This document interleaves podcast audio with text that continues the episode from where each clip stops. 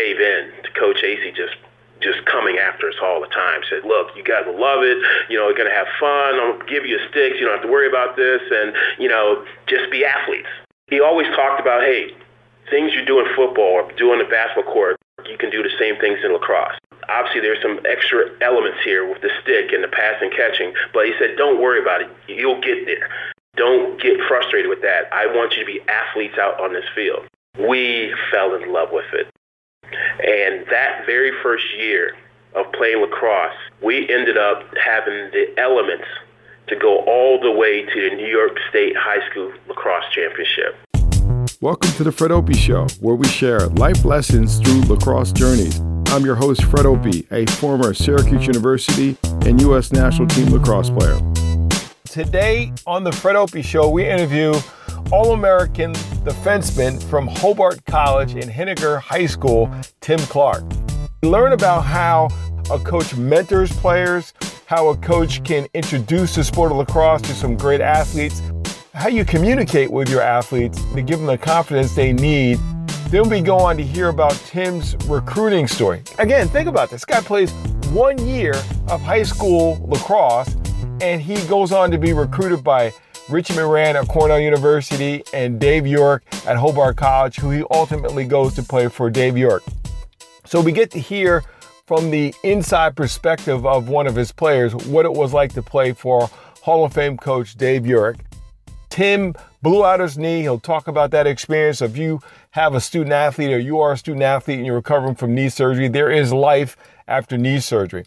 How do you, as a coach, communicate with players to give them the confidence they need to move forward? And how do you make sure when they get injuries, they don't get lost in the sauce and before you know it, they're flunking out of school? So there's a lot of things to learn here. And if you're from football country, you're going to love the story of Tim Clark and what I call the Henninger 80. The Henninger team that wins the New York State Championship in the year 1980. That's today on the Fred Opie Show. Yeah, folks, you can hear I'm excited. You should get excited. Get someplace where you can really listen to this interview because it is awesome. I was born in a, a, small town in Georgia called Brunswick, Brunswick, Georgia. It was it's on the coast, about an hour from Jacksonville, Florida. And I moved to Syracuse, New York, where I ended up growing up when I was about six or seven years old. My mom had passed away, and my oldest sister and brother had already moved to Syracuse to raise their families. I was taken in by my oldest sister, and she raised me up in Syracuse. So, how old were you when you came to New York? About six years old. I'm the youngest of four. The oldest is 21 years older than I am, Sister Lois. The youngest and closest in age to me, my sister Shirley, 10 years older than I am. I basically, when my mom passed away, my dad was not really in the picture a lot. He was pretty much an alcoholic, and they decided, hey, he was not going to take over raising me.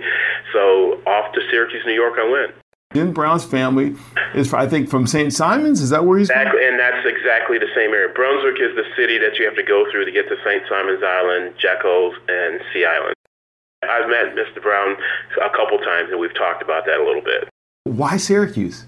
She was actually in college down in Georgia they had a real big shortage of teachers in Syracuse, and she got recruited to come up there. About 65 or so. So this is the time of the civil rights movement. Exactly. They moved me up to Syracuse in the middle of winter. I had never seen snow before. oh my gosh. so yeah, it, talk about a shock to my system. Yeah, everything was different for me. Let's jump to high school. What was it like to play at Henninger, and particularly for, for Coach Acee? It was a pleasure. He was the first coach in my life who had a knack of connecting with all the athletes on a personal level just to get to know you and figure out what made you tick. This is how I fell into lacrosse because of him. I was thought I was going to college to play football. Coach Acee tried to recruit me to play lacrosse you know, early on at Henninger, me and a couple of my other buddies, Jerome Hall. So he tried to recruit all of us to play lacrosse. And finally, in our junior year, we said, all right, we're going to try this. So my junior year, me, Jerome, um, and about two other guys, all African Americans, and we are like, okay, if we're going to do this, we're going to do this together. Horace Allen, Maurice, I forget Maurice's last name. Three of us ended up going to, on to college to play, obviously, football and lacrosse. Jerome and I obviously played lacrosse in college. Uh, Horace ended up just playing football at, Ho- at Hobart. He, our junior year of high school, we gave in to Coach Acee just just coming after us all the time. Said, look, you guys will love it. You know, going to have fun. To give you sticks. You don't have to worry about this. And, you know, just be athletes. He always talked about, hey, things you do in football or do on the basketball court, you can do the same things in lacrosse. Obviously, there's some extra elements here with the stick and the pass and catching, but he said, don't worry about it. You'll get there. Don't get frustrated with that. I want you to be athletes out on this field. We fell in love with it. And that very first year of playing lacrosse, we ended up having the elements to go all the way to the New York State High School Lacrosse Championship. It was unbelievable there were obviously a lot of guys who've been playing for a while. They knew what they were doing. We had no clue what we are doing. We are just being taught game by game and practice by practice. We ended up, we were a force, all of us, the whole team. We beat West Genesee. We beat Yorktown in the finals. And it was a situation where I'll never forget this stat. Our defense averaged giving up 3.2 goals a game the whole year. Did Coach Acee coach football? Coach Acee used to coach football as well. Yeah. You know, football and lacrosse kind of went together, especially what I remember. That's how lacrosse came on board because Coach Acee was the football coach in the fall, and then he got a lot of those guys to play lacrosse in the spring as well. Now, Coach Acee, is he a Cortland State guy? Do you know? You got it. Tell us about some of those players. You mentioned Jerome Hall. This guy is an inside linebacker at Syracuse when I'm there. And Jerome probably was a little smaller and a whole lot faster because he had a knee injury Yep. I think his first year. So before his knee injury, I think he's a legitimate four seven forty guy. Oh, oh, definitely, definitely. Played DB, played uh, you know running back. I mean, I was a fullback. Man, I played for the first time in eighth grade. Mm-hmm. It takes me two years of just being loving the game but terrified and scared because I don't know anything about the rules or anything. So how, yep. how did you guys do that that fast? It had a lot to do with Coach Acee him instilling in us that we could do this. The next step was learning the game. He did it in a way in which it wasn't intimidating. I'll never forget this. A lot of the conversation we had was about don't worry about all these rules. Yeah, I'll tell you, or we'll tell you when you did something wrong. Uh, but yeah, there's some basic things that you don't do. But bottom line, don't get caught up with trying to learn everything all at once. So that was a piece.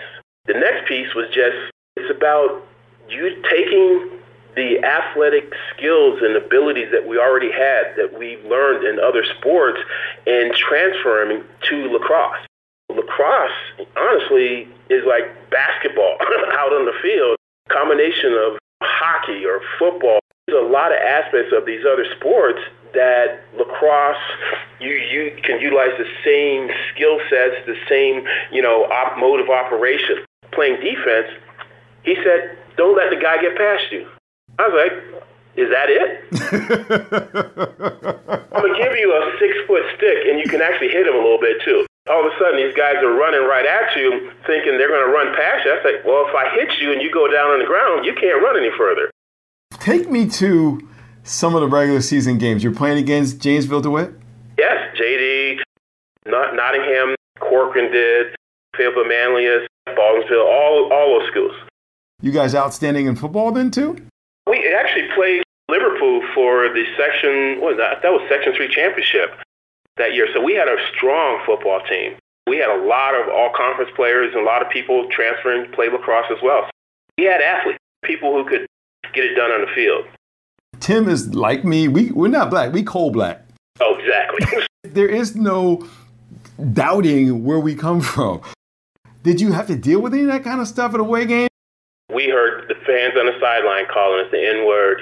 I'll never forget going up to Watertown, you know, and hearing that, you know, shouted out from the sidelines and stuff like that. You know, what we doing out there, you know, we don't know what we're doing, all this stuff. So the thing about it though, our teammates had our back.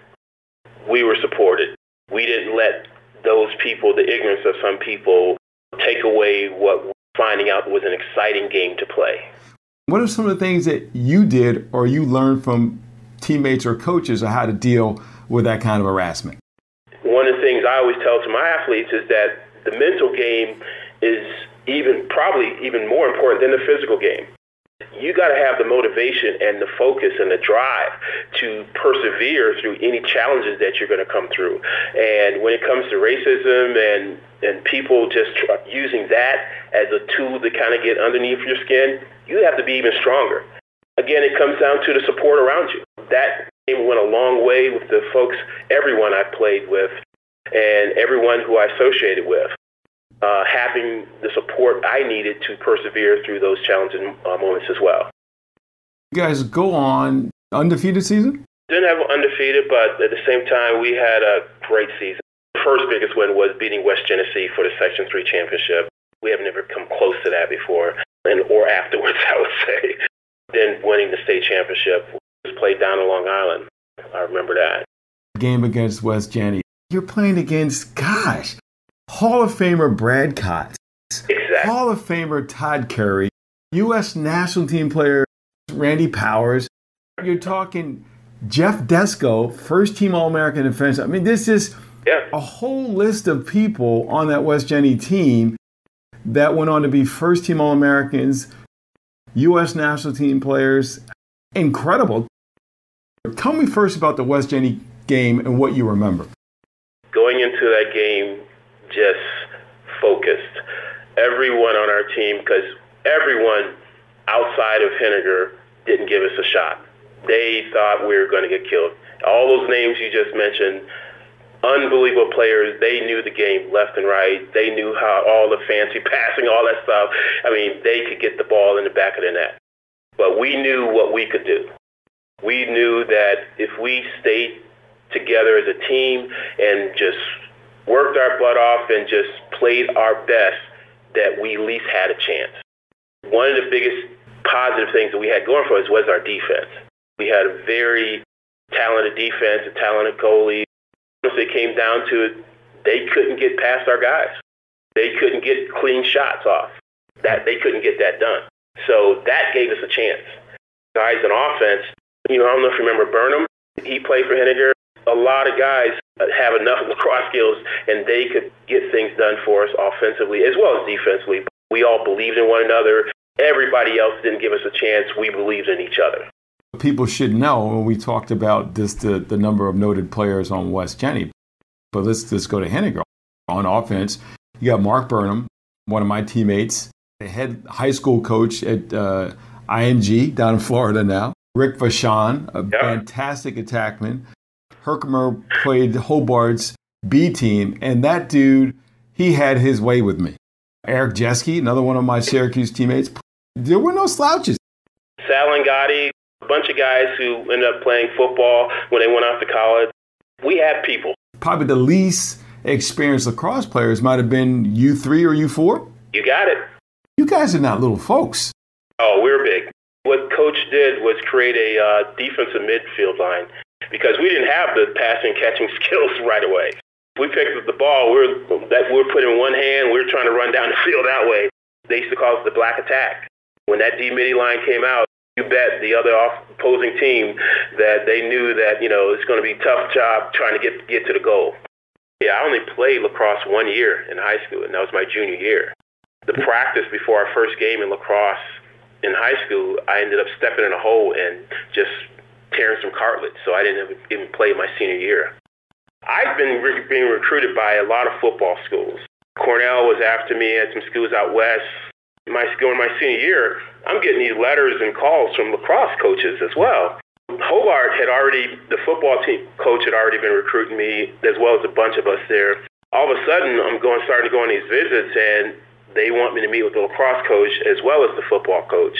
Richie Moran, he wanted me to come to Cornell like you would not believe. I thought I wanted to be an engineer at that time.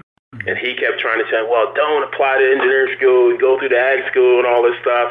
I stuck to my guns, and of course, they laughed my application right out the door. I didn't get it. mm-hmm. Applied to a number of other schools like Hobart, uh, Rochester Institute of Technology, um, Hamilton, RPI, a number of really good, solid schools as well. And I thought, well, if I want to play both sports, I probably need to go to a smaller school. So you end up going to Hobart, and you did two sports the whole time?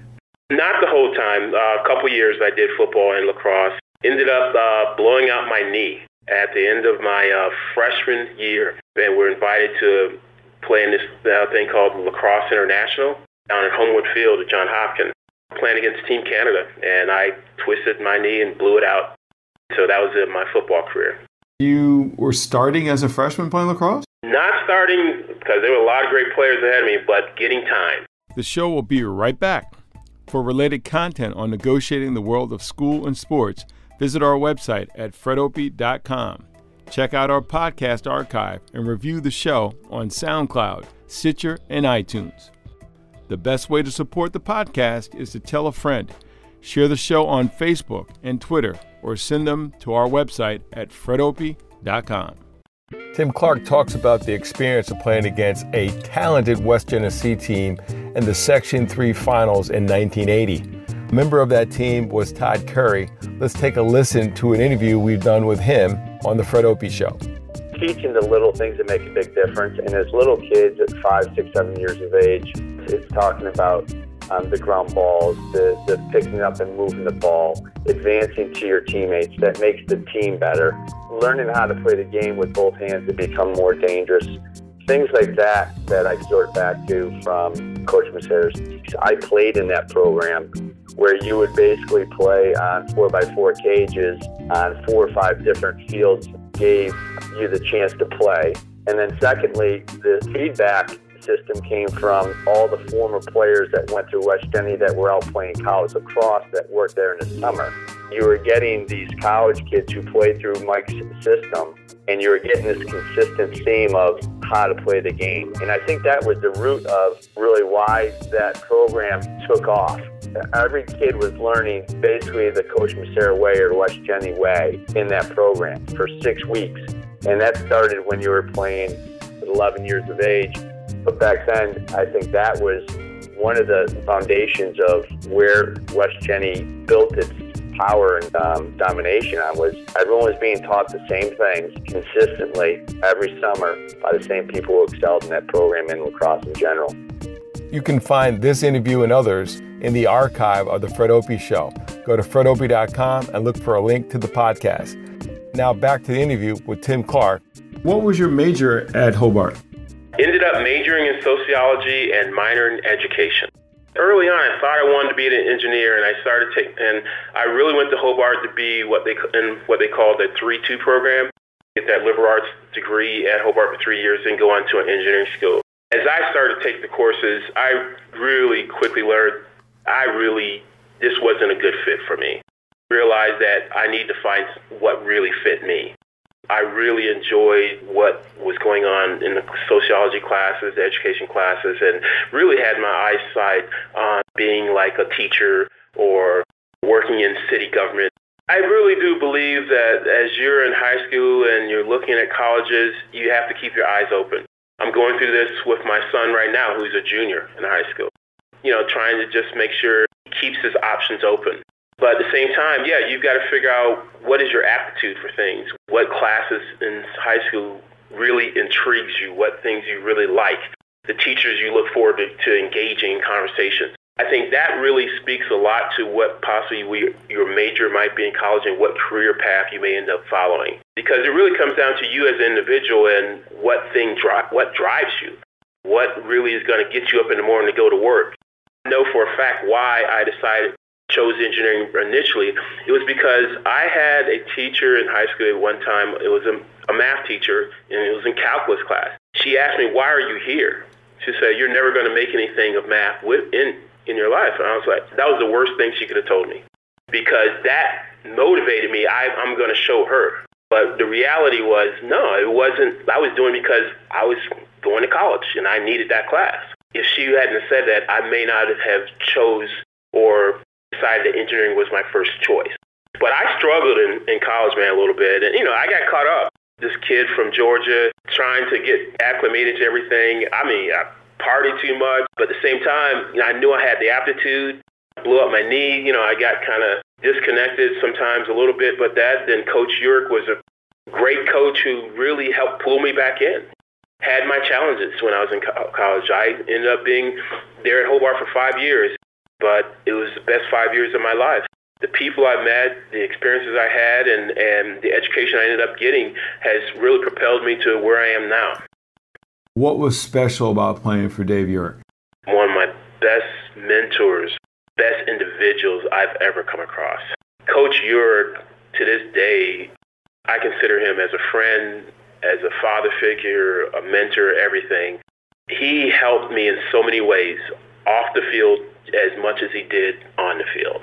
He was a key reason for me to stay at Hobart and get my degree because so many times I could have been gone back to Syracuse and Lord knows what I've been doing. It was because of his just caring attitude and just how he worked with every young man that was under his charge. Uh, is the reason why all of us who had the pleasure of being coached by him have been successful in our lives. I honestly can say I owe my life to him because I know that if he wasn't in my corner, if he wasn't there to encourage me to stay, even when I wasn't playing lacrosse, when I blew up my knee, he was always talking to me. He was always pulling me in, keeping me around. He had me coaching the the the JV team there, you know, just the, yeah. you know helping out and stuff like that. He got kept me involved he and that his his wife and his and his kids were always very instrumental in my life. Some of the things that uh, came from the Dave Urick toolkit that you use as a coach. How you develop relationships with your players. You got to have honest to good and good relationships with each, each and every one of your players. Getting to know them, what makes them tick, figuring out okay what motivates them and using that to help them to be the best player they can. One of the things that Coach Urick always talked about, living up to our own individual abilities. Everybody's different. Get out there and do your best and try to play your best always. Your character goes a long way too. He demanded the best, he expected the best. He expected you to be a good citizen, a good person. Those are things that I've always looked for and tried to instill in my players as well. The other thing too is just uh, making sure you're having fun. His jokes, his dry humor. I mean, just hmm. to keep it light. And we had some of the tensest moments over the years I was at Hobart, winning those championships. But he kept it light. He'd be cracking jokes on the bus, you know, stuff like that, getting on the loudspeaker. And, and I mean, just I could just tell you story after story you never know what he was going to say in the, when we got in the huddle either. You know, like we could be down by two goals in championship game, and he'd crack a joke or say something that totally gets your mind off of this. Or hey, guys, let's just have fun. let's just go out there and play. And that's what he always kept it real. And that's what I learned a lot from him. How did you pay for college? Did have a lot of loans that I had to pay off. I qualified for a lot too. I was being raised in a family by my sister who raised me and her two daughters all by herself. So when, when it comes to qualifying for financial aid, I was the poster child. Hobart, Division three at the time I played there, no athletic scholarships. Academically in high school, I did well, so so there were a number of other grants and scholarships that I qualified for as well. I was one of those student athletes who I had a job all the time, worked a lot out of the carpenter's office, you know, during the summer to make extra money and or during the year. I had to find ways to make sure the bills are paid. You know about how much you had in student loans when when you were all done? About what the amount was? At least twelve or fifteen thousand dollars at least. You have a son who's a junior, yep. and now you're making that decision with him. Right. How has your experience, where you went to school, how far away you were from home, uh, financially, having to pay back those student loans, how is that informing the decision you're helping him make now? A lot of ways. Things are different, but they are the same. It really does come down to being very conscious of the cost factor, whether you stay in state or go out of state, uh, all the pieces of the puzzle that make up uh, the total cost of going to college. I've got a son who has become a very talented volleyball player played lacrosse a little bit early on, and he, I'll never forget the conversation. He came up to Dad, you know, I don't think it's for me. I was like, you know what? That's fine. You know, I want you to be happy. My uh, wife, she is uh, the head volleyball coach at Butler University here in Indy. Miles, our son, he found a love in volleyball. for him to play in a local tournament, what's it going to out of pockets for you? Is you're talking for me out of pocket, say for a weekend up in Chicago, it could be five, six hundred dollars for a weekend. With gas, it may be a thousand dollars. Exactly. How many times a year is he doing that kind of stuff? Probably three times. He's being recruited by a number of different colleges right now, like Pepperdine, UCLA, USC right now. He wants to go to California. So at the same time, you know, we know what the cost of out-of-state tuition is, and we mm-hmm. know what the reality is of men's volleyball and the, the number of scholarships they have to work with. A lot of folks are in the assumption my kid's a great player, he's going to get a scholarship, it's all done. Ain't that easy. I mean, lacrosse, in a way, is similar to, to men's volleyball, but men's volleyball, I would say, is probably has less number of programs than uh, men's lacrosse at the NCAA level. For men's volleyball, for Division One programs, and they divide combine Division One and Division Two schools together for a national championship. I want to say most they can have is like 7.2 scholarships or something like that. If you look at the Division One, Division Two, a fully funded program. First of all, how many players are on a squad, a volleyball squad? 15 to 20.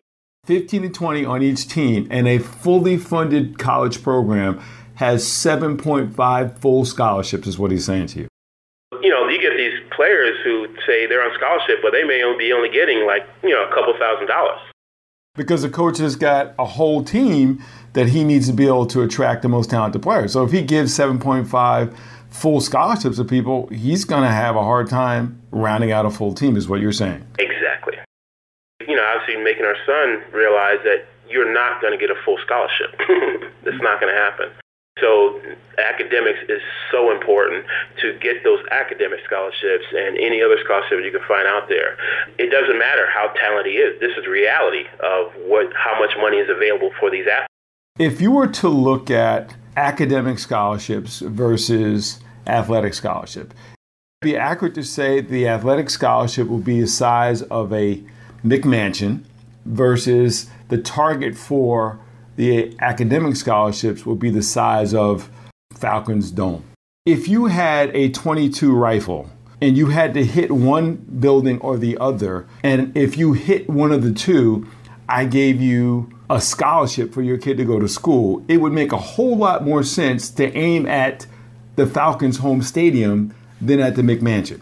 You got it. It seems to me that people need to understand it. You got to get them paid for, that's one thing, but then you got to calculate in what's the cost of him coming home on holidays, school breaks from Indianapolis right. to California. I mean, you're talking a flight is going to be maybe at 500 bucks or less. Yeah, you got to yeah, you got to bank $500 yeah, around that.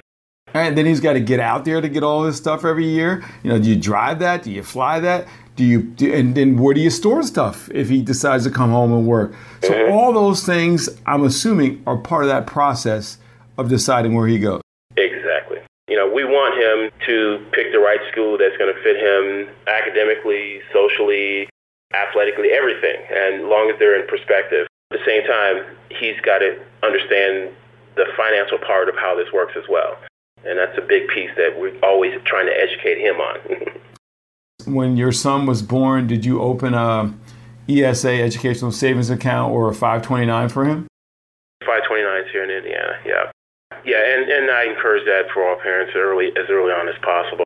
That allows you to, to save, depending on your income, a certain amount of money per year with your child. A 529 if you make over $200,000 a year, you can go to a 529 allows you to save more and it's tax-free savings that will allow you to pay towards the tuition now if his son were to get a full scholarship this is important for people to hear you are allowed to take the amount of the scholarship out of the 529 and use it for whatever you want. It just has to be the exact same amount and there's no tax repercussions for that. So it is a it's a great way for you to keep your money in your pocket and a great way to save up for college. But as soon as that child is born and it gets a social security number, you can open up a 529. So I I wish that I had heard what I'm sharing with you now a whole lot earlier. I'm late to the game, but trying quickly to catch up dinner with three people, dead or alive, who would you want to have dinner with and why? First person definitely would be my mom. I got the short end of the stick of not having the opportunity to get to know her. You know, my mom passed away when I was six years old, and I often quiz my brother and my two sisters about, you know, the opportunity. You know, what was she like? She'd be the first person. Martin Luther King probably be the second. Have the opportunity to sit down and talk to him and just learn from him or just kind of hear his story from his mouth would be an unbelievable opportunity. Third person, it'll be Dave Urick. Have any opportunity still to engage him would be, I would love it. I would just, I would treasure it. We talked about who you'd have dinner with. How has your eating and training habits changed since your freshman year at Hobart? For the worst. and I, w- I wish it was different coach at Brebeuf uh, Jesuit Preparatory School here in coaching, Indianapolis. Coaching lacrosse? Yeah, coach. I'm the head lacrosse coach there, and I tell my players all the time, "Don't do as I do. you need to do better." I know what I should be doing and how I can be doing it. is the finding the time, honestly, in my crazy busy schedule to do things. I love to eat. Ribs, steaks, I'm a meat eater. I've turned to sports, you know, like tennis and bicycling, and I just don't do it enough. The mind knows what all I should be doing. The question is, I don't motivate myself enough to do it. God forbid the doctors tell you you have two months to live and you're going to make video recording to play at your memorial service. So people are going to see you and hear you, mm. and you're going to share three things that are most important to live an impactful life. What three things would you share Mm, wow. Off the top of my head, then, okay.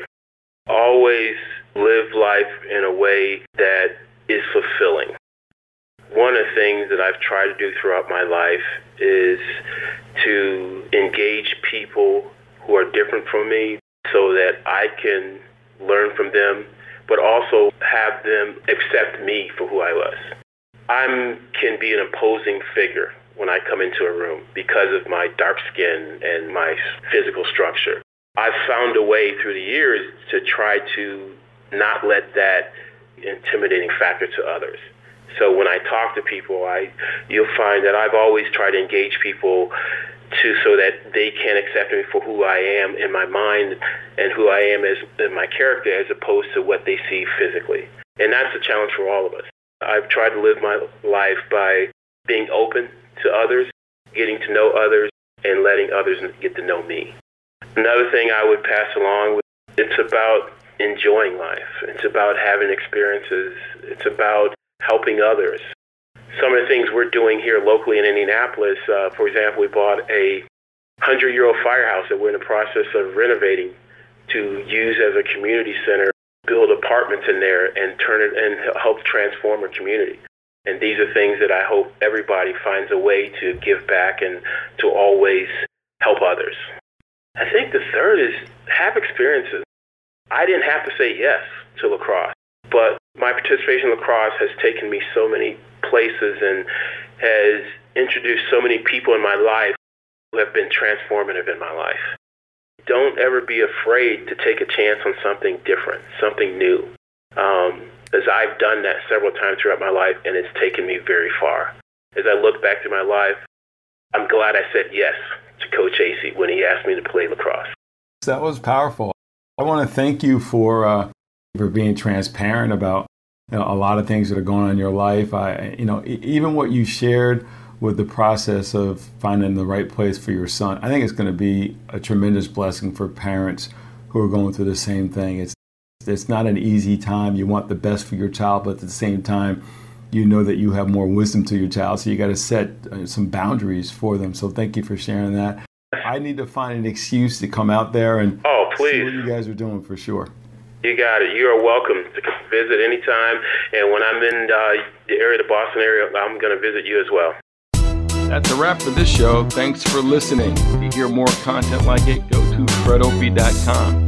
If you have questions about advertising and sponsoring this show, contact us at fdopie at gmail.com. That's fdopie at gmail.com. Start with your gift. It's a book for those with sports on the brain to get you to the place where you know what your gifts are, you have surrounded yourself with great mentors, you're trained to use your gifts, you love the work you do, and you are well compensating for serving others with your gift, and you're living and giving like no one else. It's my newest book, and it's available on Amazon.com as a ebook or paperback.